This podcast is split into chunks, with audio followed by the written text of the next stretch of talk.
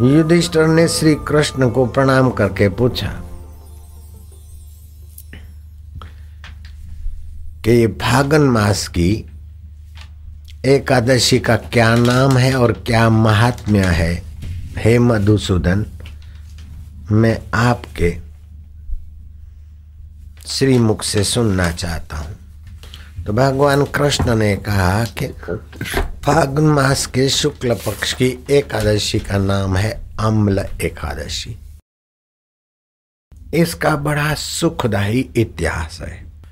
भगवान नारायण सृष्टि के आदि में जो पर ब्रह्म परमात्मा फिर नारायण ने अपने मुँह से जब पहली बार मनुष्य ने थूकता है, ऐसे भगवान नारायण ने फेंका।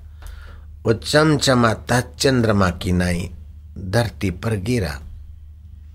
और वो नारायण का संकल्प करो कि सृष्टि की वनस्पति जगत की आदि कहो।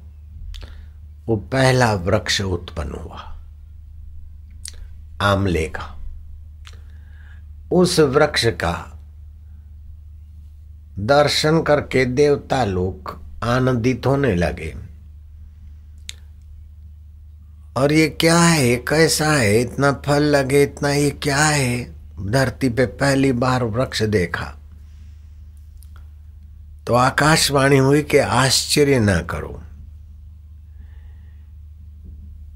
ये अम्ल वृक्ष है। इसके स्मरण से मनुष्यों को गौदान का फल होगा।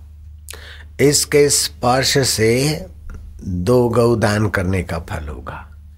और इसके नीचे व्रत उपवास करके जब ध्यान करेगा तो अनंत फल होगा।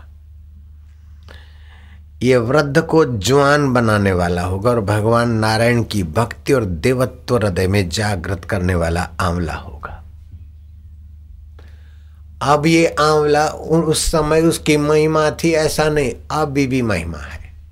मैं अहमदाबाद में रहता हूँ, कुटिया में, मेरा मन नहीं लगता था वहाँ का हवामान में। फिर मैंने आम लेके वृक्ष लगाए तो अब मैं वहाँ जाता हूँ तो एक दिन के बदले दस दिन रह लेता हूँ। ऐसा सात्विक प्रभाव, ऐसा वाइब्रेशन उसके ऊपर।